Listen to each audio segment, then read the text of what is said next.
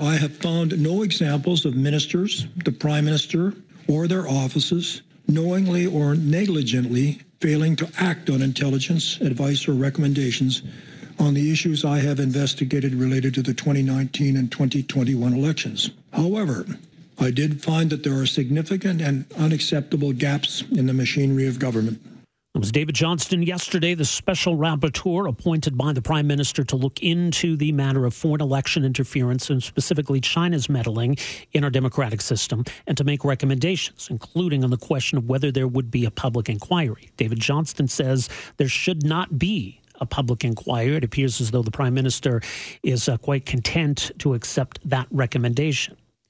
Now, he does in his report illustrate where there are some, well, gaps is a pretty mild way of putting it, a real mess when it comes to sharing intelligence and making sure that ministers are aware of important and pressing matters. So that needs to be addressed. But otherwise, for all intents and purposes, it seems as though Johnston is telling us there's not much to see here and that we just have to take his word on that. So, where does that leave this whole issue? And, and should Canadians uh, accept that assurance from David Johnston or, for that matter, from the government? Our next guest says that that doesn't really cut it. Canadians deserve more than that. Uh, his latest uh, at the Globe and Mail, theglobeandmail.com. Joining us on the line here this afternoon for more on this report is Andrew Coyne, columnist uh, for the Globe and Mail. Andrew, great to have you with us here. Welcome to the program. Good to be with you, Rob. Now that we've had, you know, just over a day to digest this and, and to see the reaction, and in particular, I, I, think, you know, the political pressure that is still there on the government, is this report going to suffice? Are they going to be able to to get away with accepting these recommendations and, and not calling a public inquiry? Uh, it's hard to say. Uh, this is Canada, so uh, governments have a lot of leeway. Uh, we don't have a lot of institutional mechanisms to hold them to account. In theory, the NDP could, since they're dependent on the NDP to stay in power, but the NDP seems to be, I think, once again, kind of huffing and puffing, but not really doing very much on this. Uh, I think it will depend in part upon what else comes out, because I don't think we've, you know, I'm going to guess here, but I don't think we've heard the last uh, out of the uh, out of whoever's been uh, leaking this information, and I suspect there's more to come. So that may uh, determine it. It will also depend upon how how tough the conservatives want to be, whether they think the public is with them. Uh, I think there's some evidence that the public is is unhappy with the government on this, that, they, that it is not it has contributed to a a bad climate of, opinion around the government. Um, but certainly, you know, in terms of what's actually required objectively, uh, I think this report fell woefully short of of of a, of a of a proper process that would actually rebuild public trust. What does that say about David Johnston then? Uh, you know, the decision to accept this appointment, the way he approached this, you know, the, the defensiveness yeah. we, we almost saw from him yesterday. What, what, do you take away on, on those questions? Well, he, I, I, think he fell into the same trap that a lot of people have fallen into of saying, uh, well, how dare you impugn this man's integrity? That's not what this is about. You could be the, the you know, the, the most, you know, high character person on earth, but if you have a conflict, you have a conflict. Uh, if, if you're the friend of somebody, if, if you're the friend of a judge, the judge doesn't get to sit in your case. He has to recuse himself, no matter what what uh, sterling reputation the judge has. So, you know, the, the conflict of interest rules. The rule is not avoid a conflict unless you're a very good man. The rule is avoid conflicts, and mm-hmm. he clearly had multiple conflicts in this case that would lead a reasonable person to wonder: uh, Would he be able to look at this wholly objectively and not be colored? Uh, are tainted by, you know, general feelings of goodwill towards the prime minister. So it's not unreasonable for somebody to say, recuse yourself, or in this case, don't take the appointment. So I think it showed uh, an error of judgment on his part uh, to have accepted it. And frankly, I think a lot of that uh, faulty judgment also filters through into the way in which he assessed this case. I, I, I, I, you know, I go back to when he was his previous assignment when he was chosen to set the terms of a public inquiry on the Mulroney Schreiber affair uh, where he catastrophically recommended that, you know, in an investigation of Mr. Mulroney taking hundreds of thousands of dollars in cash under the table from Mr. Schreiber after he was prime minister, we should leave out the whole Airbus matter. Uh, and, and that uh, really colored that whole inquiry. So I have to say, I think he's done it again in this case. Right, and I mean, you know, it was interesting too. And I mean, there's there's kind of a theme here of you know David Johnston asserting things and, and saying, "Well, I can't really demonstrate any of this to you. You sort of have to take my word." One example was on the question of that conflict. Now he says that he reached out to a former Supreme Court justice to get a legal opinion on that question. We're not able to see that legal opinion, but back to the point you raised. I mean, the mere fact that you're asking for a legal opinion is a recognition of the perception of the conflict. The, the perception is the issue here, isn't it? Yeah, and it's, exactly. It's not a matter of the legal letter of the law kind of thing. The, the, the, all of the conflict of interest codes are written in a very similar language, which is that you should conduct your affairs in a, in a way that would bear the highest scrutiny, that you should go out of your way, in other words, it's on you. It's incumbent upon you to make sure that nobody could have any questions about your, your impartiality. It's not on the public to set aside their doubts. It's on you to make sure that you don't behave in a way that causes them to have doubts. And you can't, in those cases, seek refuge in gray areas and parsing out how close is too close a friendship. It's on you to stay out of those gray areas. Uh, and, and I just don't think he has in this case. Right. And one of the points you raise in your piece is then through that lens, uh, it seems as though David Johnston has gone out of his way to excoriate uh, those who would also be, I guess, you know, the, the thorns in the side, if you will, of the government, that the media is to blame, the opposition is to blame, those in CSIS who have been leaking information, they're part of the problem as well. But that's, yeah. that's awfully convenient to the government, isn't it? Well, yeah. So you start with the fact that he has these conflicts. Then you have the fact that, that he basically, the, the, the, the gist of his report is, if you'd seen the, the intelligence that I've seen, then you would know that all of this concern that has been raised in the media is overblown and they misconstrued intelligence, et cetera. But I can't show you that intelligence, but you'll just have to take my word for it. Uh, um, and, and, I'll put an asterisk on that and come back to that to the extent that he said that. But certainly at prima facie, that's what he's saying is take my word for it which is hard, would be hard given the conflicts, which would be hard given the contestable nature of this issue, and certainly is hard when you look at his reasoning on this. I, I have to say, it's entirely possible that in the fullness of time he will be proven right that mm. this that, that that he that this intelligence does back him up, and we have to allow for that possibility. Uh, um, but on just on the terms of what he presents in the report itself, it's remarkably inclined to give the benefit of the doubt to the government on a number of occasions, for example, he'll simply he simply says, "I asked the prime minister whether there'd been this or that thing going on, or whether he knew about this or that, and he told me no." And sort of that seems to be the end of it when it comes to the government. But as you say, having given the government the benefit of about six ways to Sunday in the course of the report, he re- he seems to reserve his particular scorn for the people who were raising this matter, for the people who reported on it, uh, for the opposition parties for, for raising questions about it. And particularly, he seems particularly have it in for the people who, who leaked the information to the press. Now, I absolutely grant that, that you know, other things being, being equal, you don't want people leaking intelligence uh, uh, uh, to the media. Um, but there are some cases where the ends will justify the means. Not all ends justify all means, but some do.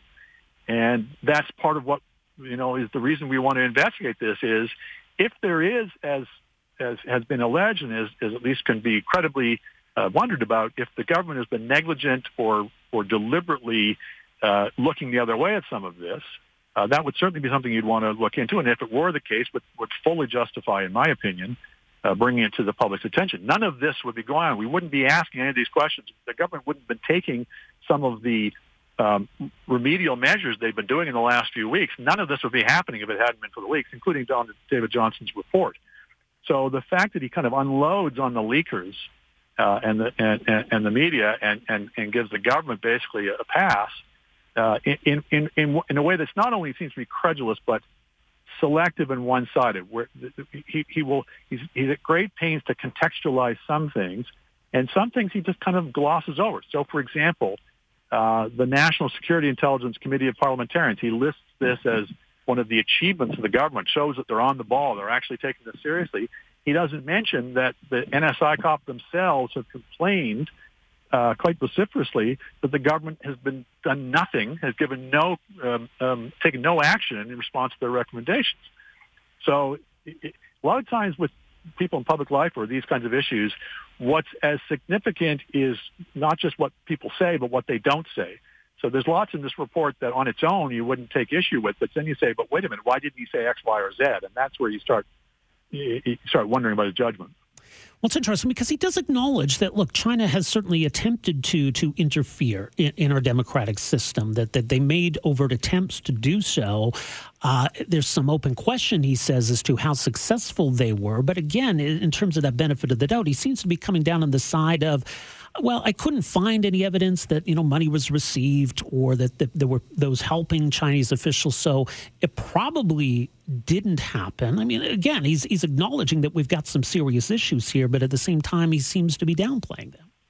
Well, that, that that's exactly right. I mean, it, it's um, there's no smoking gun, so therefore there's no there's no smoke. You know, there's nothing there's nothing worth pursuing. So you know, yeah, the, the, the China, uh, uh, uh, he says, had a plan to funnel money to 11 candidates, but we can't be sure that the, the candidates got the money, so therefore let's just, you know, close the file. Or, you know, or, you know, that, yeah, there were there were disinformation campaigns launched against uh, against the Tory candidates, but we can't trace it necessarily back to the Chinese state, uh, so therefore we don't need to worry about that. Or, or you mm-hmm. know, uh, uh, you know that liberal uh, MP, the candidate, uh, yeah, he was close with the consular officials and the Chinese consular officials, and yeah, they they did intervene to to secure the nomination for him, but he didn't seem to, he didn't know about it, and we don't need to ask further questions about it. You know, it, uh, absolutely, you would not convict anybody or, or or fire anybody on the basis of this information. Uh, it's, it's not conclusive at all. Uh, uh, but again, to say that there's nothing here relies pretty heavily on this other intelligence that he's seen, and and I don't know whether that that intelligence should be interpreted in exactly the way that he has or not. I'm having to take his word for it, but I'm I, for various reasons I'm not really inclined to, to be completely confident in his judgment, and particularly when he when he basically says, "Well, there's no alternative. Uh, uh, you know, we can't do it. We can't go to a public inquiry." Uh, because all it would do is just basically duplicate my findings uh, and, and to boot, it wouldn't really be a public inquiry because it was all top secret. We couldn't possibly have a public inquiry. And all of those things essentially are assertions on his part. And again, room to doubt on them. We've had public inquiries in the past that dealt with sensitive uh, national security, military intelligence, I should say. Uh, and and we were able to manage it. Some things were kept in, in camera, some things were in public. There were judgment calls that were made by the commissioners. You had people arguing both sides. That's how the process is supposed to work rather than just having one guy saying at the outset, well, you can't possibly do this. Uh, the, the, I note that, that, you know, people with serious national security cred, like Richard Fadden, the former head of CSIS, former national security intelligence advisor to the prime minister, absolutely says we should have a public inquiry, has repeated that after Johnston's report. So I don't think we need to take it as read that this would be a completely unwieldy process. And one of the reasons that he says we shouldn't go to it is, oh, it'd be unwieldy, it'd be costly, it would take a long time because you have all this – cross-examination. Yeah. Exactly. You have cross-examination so that if the prime minister says, I didn't know anything about this, uh, somebody can say, oh, that's very interesting, prime minister. Can I compare what you've just said to what so-and-so said or what you said on another occasion? And you get, you test the evidence. Right. Uh, whereas in this case, you know, Johnston's basically taken their word for it, and we're supposed to take his word for it. And I'm sorry, I just don't think that's adequate. I think a lot of people would agree with that. Uh, your latest is mentioned at theglobeandmail.com. We'll see where this all goes from here. But uh, for now, Andrew Coyne, thanks so much for joining us here today. Appreciate it. Very good. Thanks, Rob. All the best. There you go. Andrew Coyne, columnist at the Globe and Mail, uh, theglobeandmail.com. Great piece from him. Uh, you can read uh, today up at theglobeandmail.com and also, you know, find his piece from a couple days ago, sort of in the lead up to the release of this report on how we got here you know, what we know about China's influence campaign and the unanswered questions that I think are still, unfortunately, unanswered questions.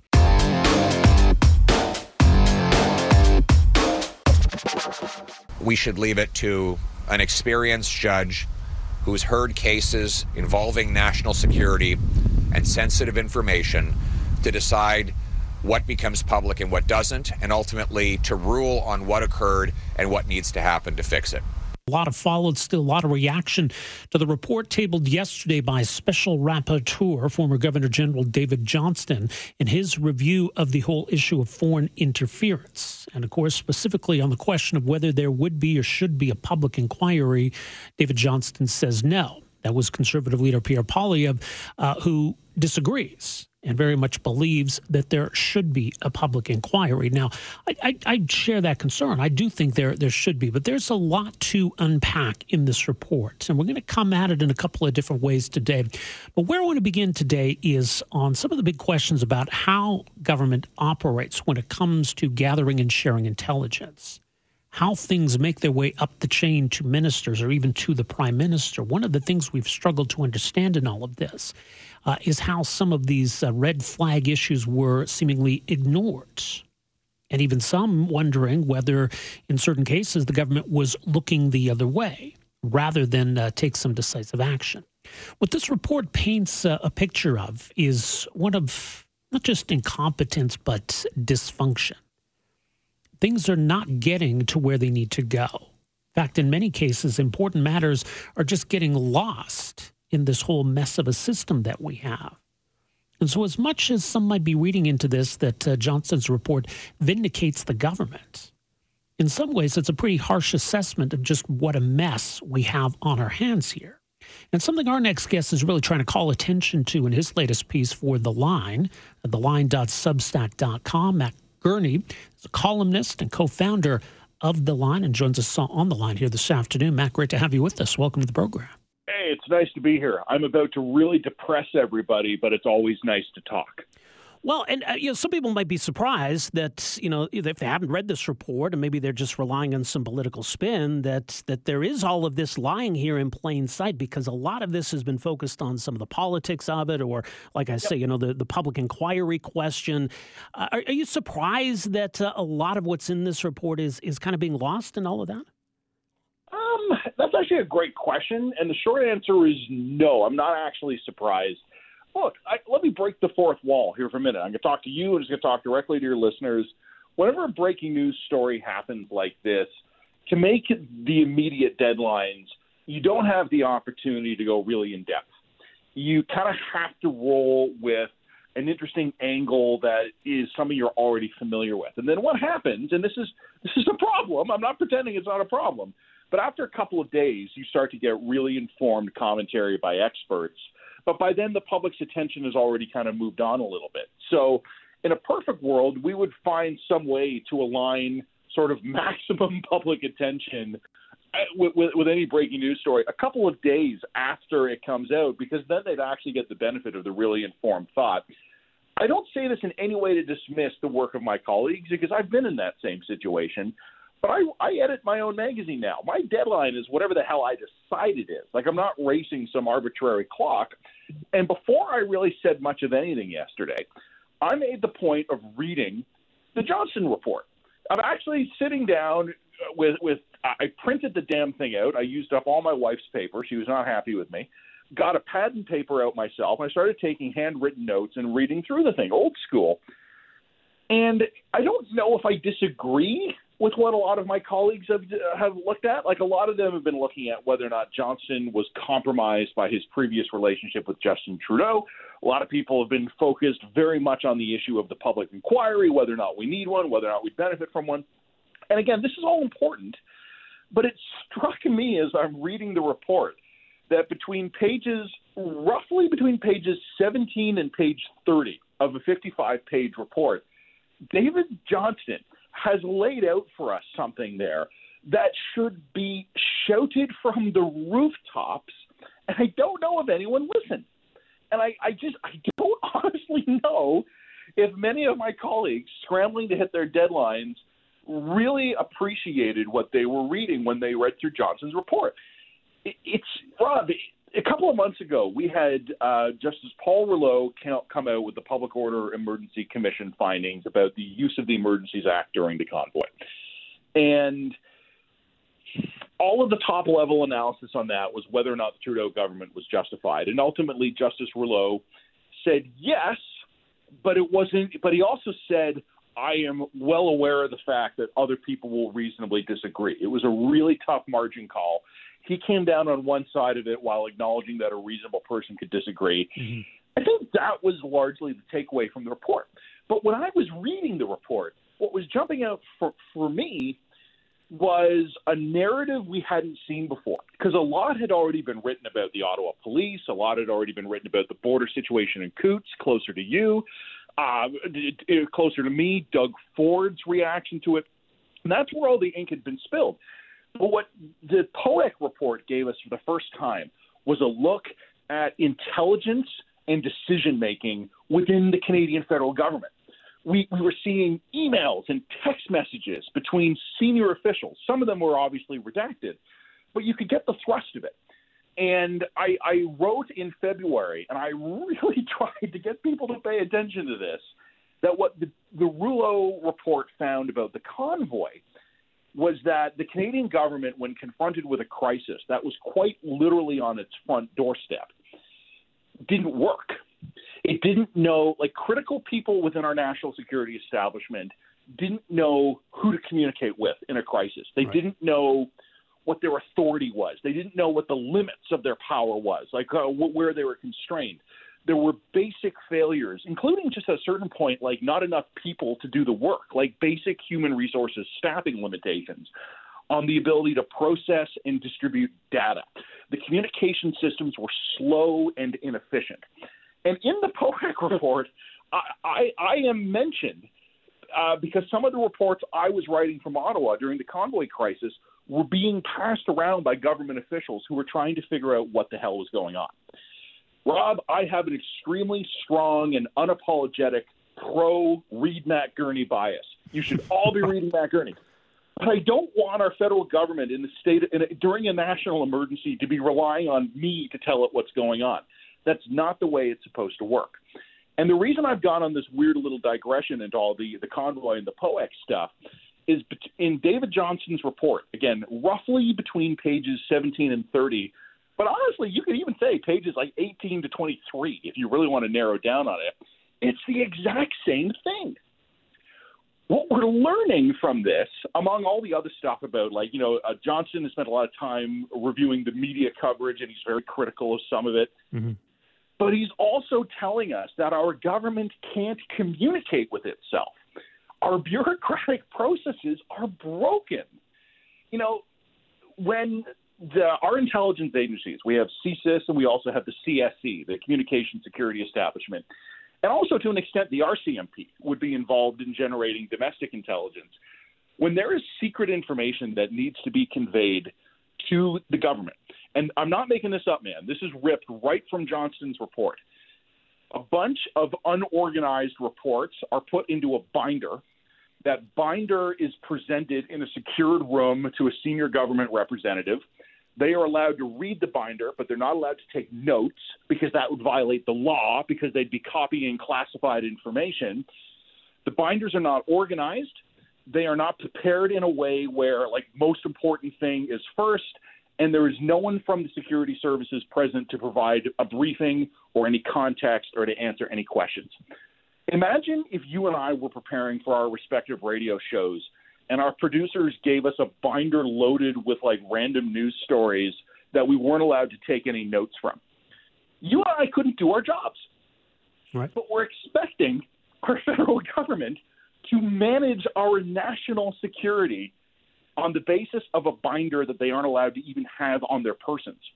And one of the things Johnston found is that there's almost no record keeping of who has access to the documents and there's no paper trail that will prove oh here's an here's an urgent intelligence item that needs to be seen by say the minister of public safety or the minister of national defense. The intelligence agencies will like prepare the briefing and then there's no follow up to actually confirm that anyone in the government has has bothered to read it. And one of the things that Johnston has found is that there's so few people who are involved in this that if a particular staffer misses a day on vacation, getting married, oops, slipped on some ice and twisted their ankle. There is no one who steps up to actually take custody of that and make sure the key people are briefed. About three weeks ago, I wrote in the Toronto Star, in a column I wrote there, that one of the habits we can see with this government, and I went through like five or six examples, is how they're surprised by things they shouldn't be surprised about where like a through line through so many of their scandals is oh man, we didn't know about that. No one told us.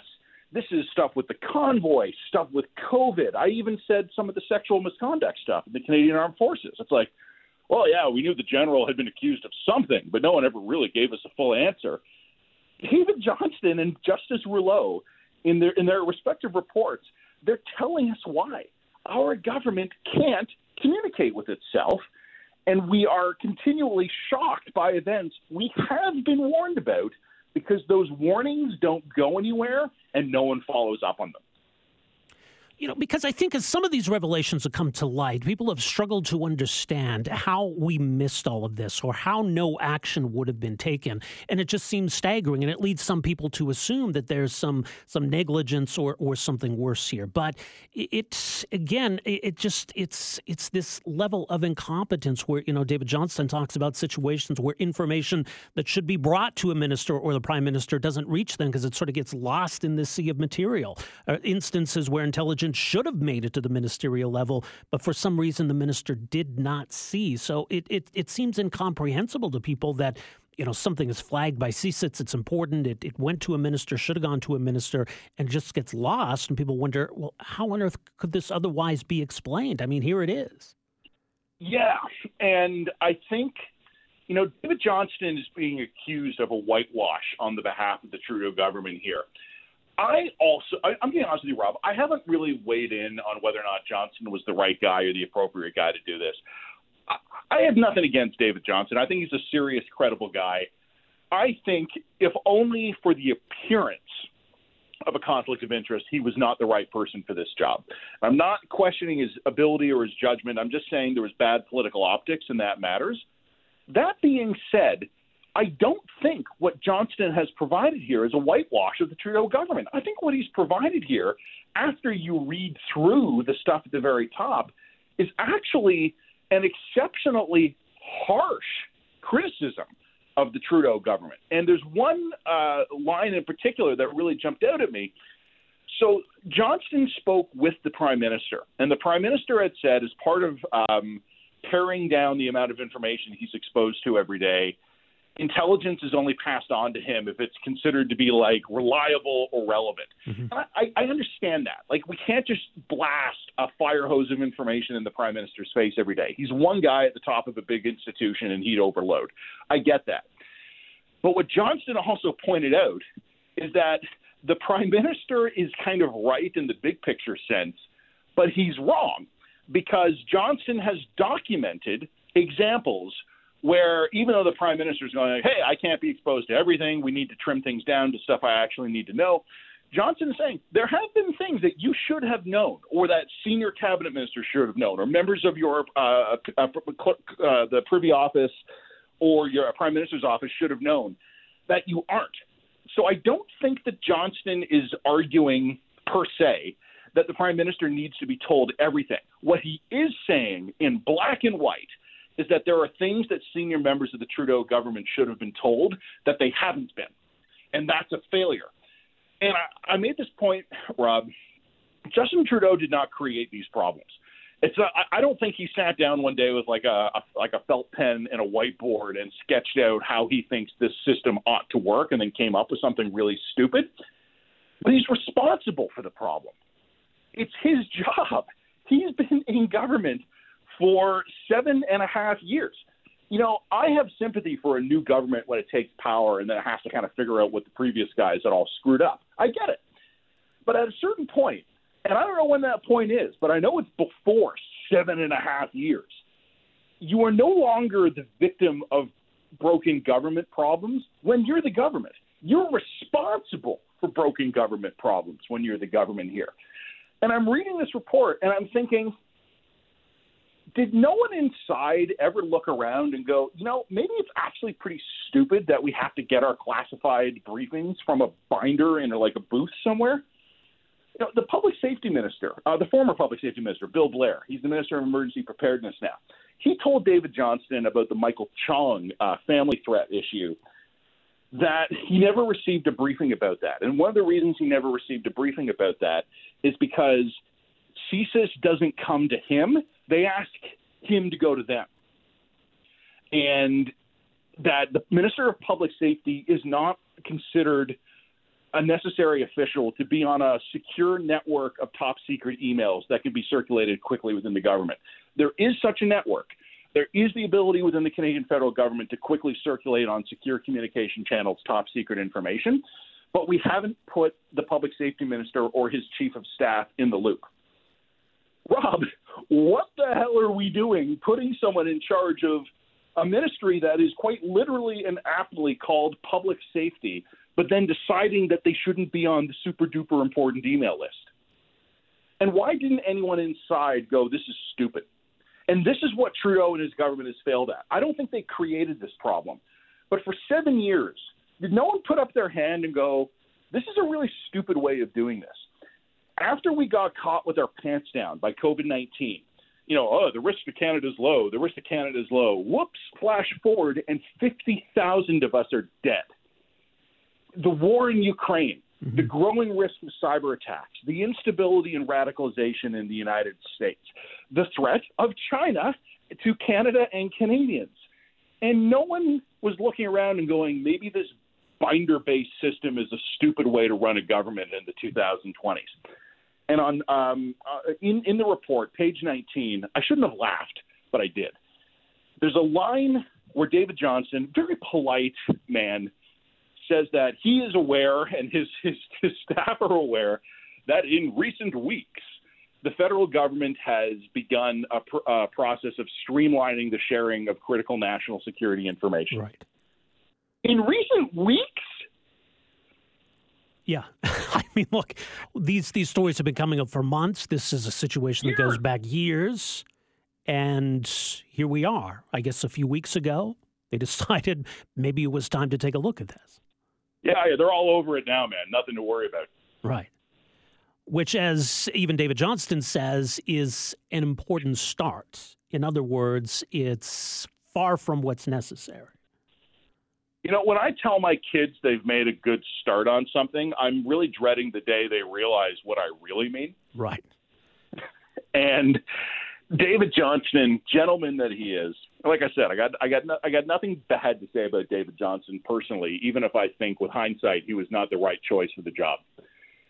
He is a gentleman and a scholar, and he is polite to a fault somebody needs to drag these politicians into the public square and put them on blast.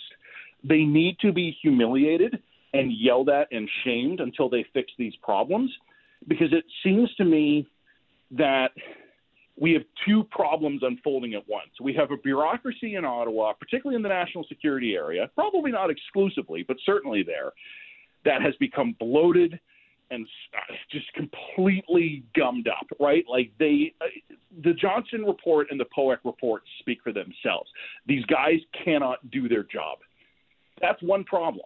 The other problem is that there's no one at the political level who's keeping them accountable. You know, we could probably survive a gummed up, dysfunctional, bloated, overly centralized bureaucracy or a really stupid, hyper partisan um, polarized political system. I don't think we can survive both of those things at once because mm-hmm. one of those things needs to be bailing the other one out. And in Canada right now, we have both of those problems happening simultaneously. There is no one uh, doing the work that needs to be done in Ottawa to keep our country safe at the staffing level, and there is no one at the political level who seems to care at least not care enough to actually do anything about it. I don't know where that takes us, but I'm going to go out on a limb and say it's probably nowhere good.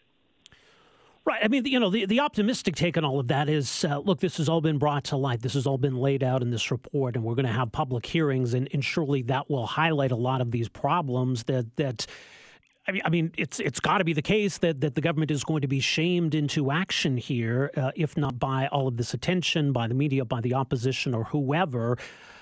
Is that is that too optimistic? Is there a track record in this country of meaningful change coming from embarrassing revelations? I think you're too optimistic, and I think there's no real track record of meaningful change we always improve things at the margins. You know, here I am echoing David Johnston. Hey, good start, National Security Office for the, the Prime Minister on streamlining your communications. You're three years late, but great, great work, everybody. But I think we know the way Ottawa works. This is not one of the identified priorities for the Trudeau government. Look, if this was like, first of all, on the one hand, if this was like child care or the carbon tax or like uh, more gun control, I would believe that the Trudeau government would be more engaged. There's no there's no political constituency in Canada, let alone particularly for the Liberal Party of Canada, that is focused on public safety and national security issues. There never has been. Yeah. And I, I, I think the Liberals are maybe particularly guilty of this, but I don't think the Conservatives are great at this either. Like I'm not, I'm not saying Prime Minister Poilievre is going to fix this. There's no real political constituency here. But what really freaks me out is that even when we look at the issues, I, I just rattled a few off: gun control, uh, carbon tax, child care, reconciliation. Even the things the liberals say are their top priorities, they suck at those too. Like these are the guys who turned deliverology into a punchline. They struggle with policy execution on almost every major file. They got a couple of things right, and I try to give credit where those happen, if only for a change of pace. So they haven't been 100% abject across the board failures. But I don't think there's anyone in official Ottawa who denies the fact that the Trudeau government has massive problems with so called deliverology, taking yeah. a policy idea and executing it into policy. And that's true even of the things they are politically motivated to get right. What chance does something they don't care about have? We'll leave it on that note. Uh, your latest is mentioned uh, at, at, the line. It's theline.substack.com. Uh, big mess we've got on our hands for sure. But uh, Matt Gurney, do appreciate your insight on all of this. Thanks for joining us here today. Hey, man, I warned you it would be depressing. Until next time. you were right. Thanks again, Matt.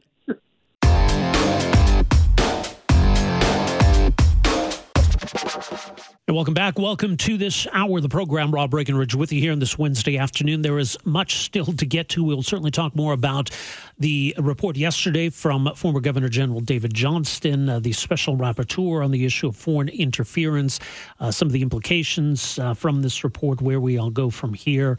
Uh, so much more to get to on that. We'll touch on the uh, Alberta election, of course, uh, just five days away from Election Day here in this province. So much more to get to on that as well. More time for your phone calls, too. 403 974 8255. But I want to make sure we address this issue because I think this is an important conversation about what July 1st is, what it represents, and how we acknowledge and celebrate that day in this country.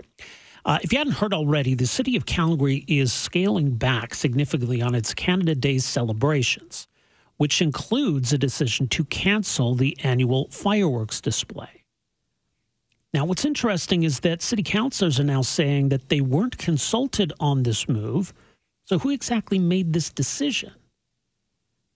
Among the reasons being cited here are cultural sensitivity, and more specifically uh, on issues around truth and reconciliation. Now, look, I mean, no one's saying that this country is without faults. And I think there's been very important conversations happening in recent years about our past and about reckoning with some of the dark sides of our past. But is all of that to say that there's nothing about this country to celebrate, that we can't have a celebration around July 1st and recognize the great things about this country? Because I think that's, that's what this all speaks to is a bigger philosophical question about uh, how and, and I guess maybe whether we acknowledge Canada Day. Should there still be a Canada Day? But more specifically uh, on this decision by City Council, is this the right decision? There's a lot of pushback. Now, thousands have signed a petition calling on City Council uh, to, to step in and reverse this decision. Even some city councilors are expressing their concern or disappointment with their decision. Someone else who's been following all of this, uh, Calgary Nose Hill Conservative MP Michelle Rempel Garner put out a statement yesterday calling on City Council to reverse this decision. And Michelle joins us on the line here this afternoon. Great to have you with us here. Welcome back to the program. Thanks for having me. By the way, before we get into this, I mean, obviously, you know, huge news yesterday with the yeah. release of this report. We're not going to get a public inquiry. A lot of questions about where this, this issue goes from here. Just maybe a thought from you on, you know, the last 24 hours and, and what you saw and heard in that report yesterday. You know, one thing that's not being discussed that I wish that there was more attention to on this issue is that I don't think David Johnston talked to many members of the diaspora community right. uh, in Canada. Um, my writing has a very large percentage of that community, and um, I think that their voices really needed to be heard and reflected in this report, and I don't feel that they were. And um, uh, it, I, I think it was just really disappointing. Um, I don't blame David Johnston. I actually blame Justin Trudeau for using David Johnston in this this manner. Yeah. Um, I, I think we've done a disservice to our co- country, our sovereignty, and to our pluralism. I really do. Mm-hmm.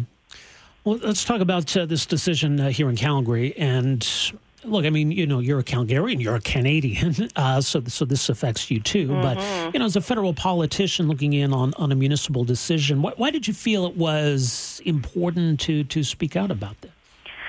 I think that there's um, a lot of things and a lot of reasons um, that people are looking at within our country right now that can divide us as a mm-hmm. country, and I think there's a lot of um, external actors in the world that would love to see um, Canada fall apart at the seams. Because we are a democratic pluralism, um, we're an open, welcoming country, and for generations we've we've managed to make think that work. Now, to your point at the front end of the segment, it's not perfect. We have to address reconciliation. We have to address the longstanding impacts of colonialization and racism.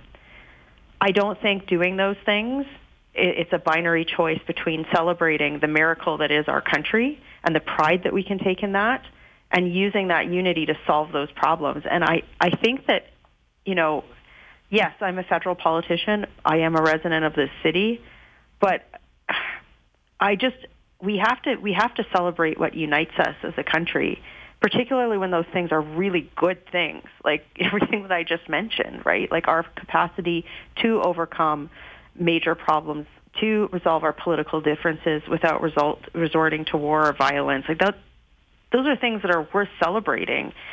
And I, I just, I think that when we shy away from that, um, you know, however well intentioned, perhaps, um, we actually invite division into our community. So rather than looking for, you know, ways to sort of, you know, diminish opportunities that we can come together in unity, I think we should we should be looking for more of them.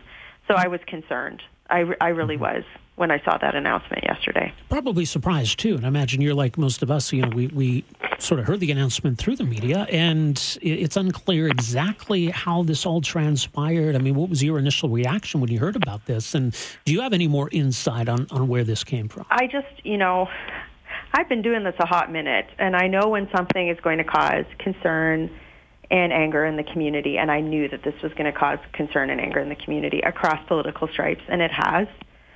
Um, and again, like I don't want to come across and make this like a bombastic political issue. I think that there are people on city council; their hearts are in the right place, but this this decision makes doesn't bring any good to our community. It really doesn't. It it it sends a message that like we have that we, that we, we shouldn't be proud of our country. Like, and that's what it does say. They might argue against that, but um, I, I think that at this moment in time, when like the global geopolitical situation is so unstable, um, there's a lot of political polarization in our country.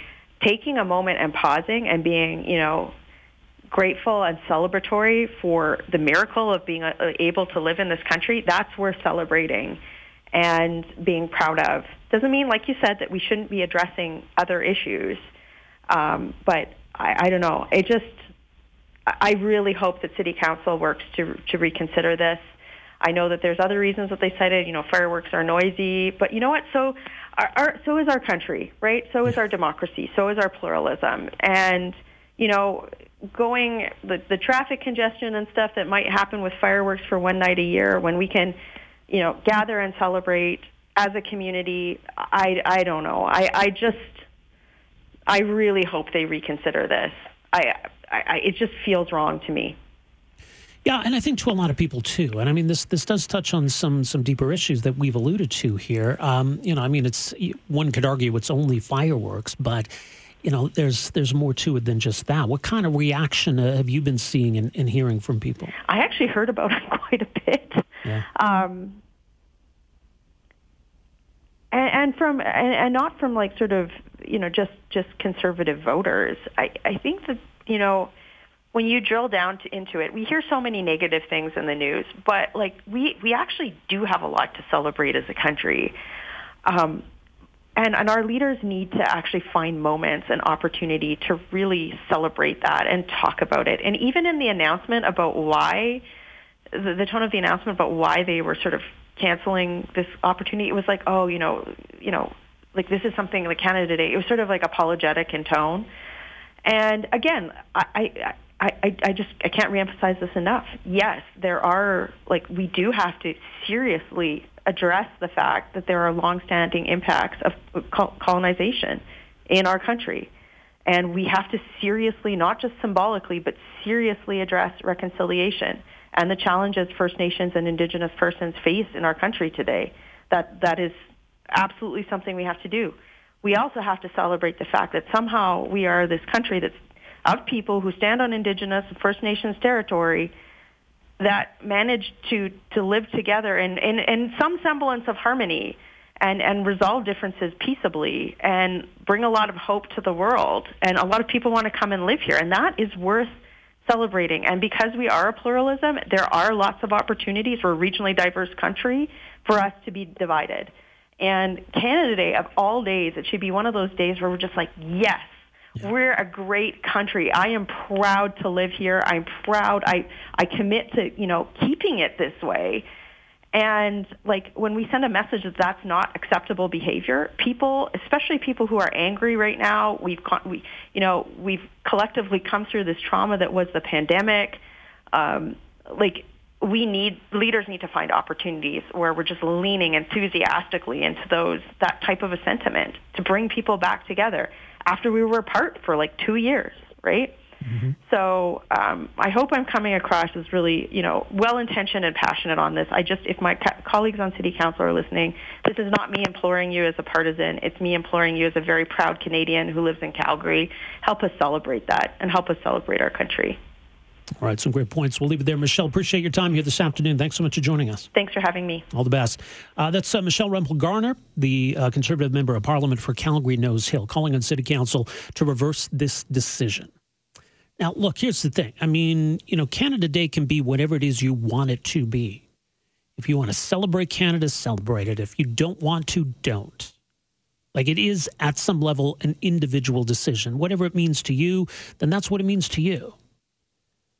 But the idea here that that the city is going to take a position on that, the city is going to decide, kind of on everybody's behalf, that we shouldn't celebrate it that much. A little bit, just not very much.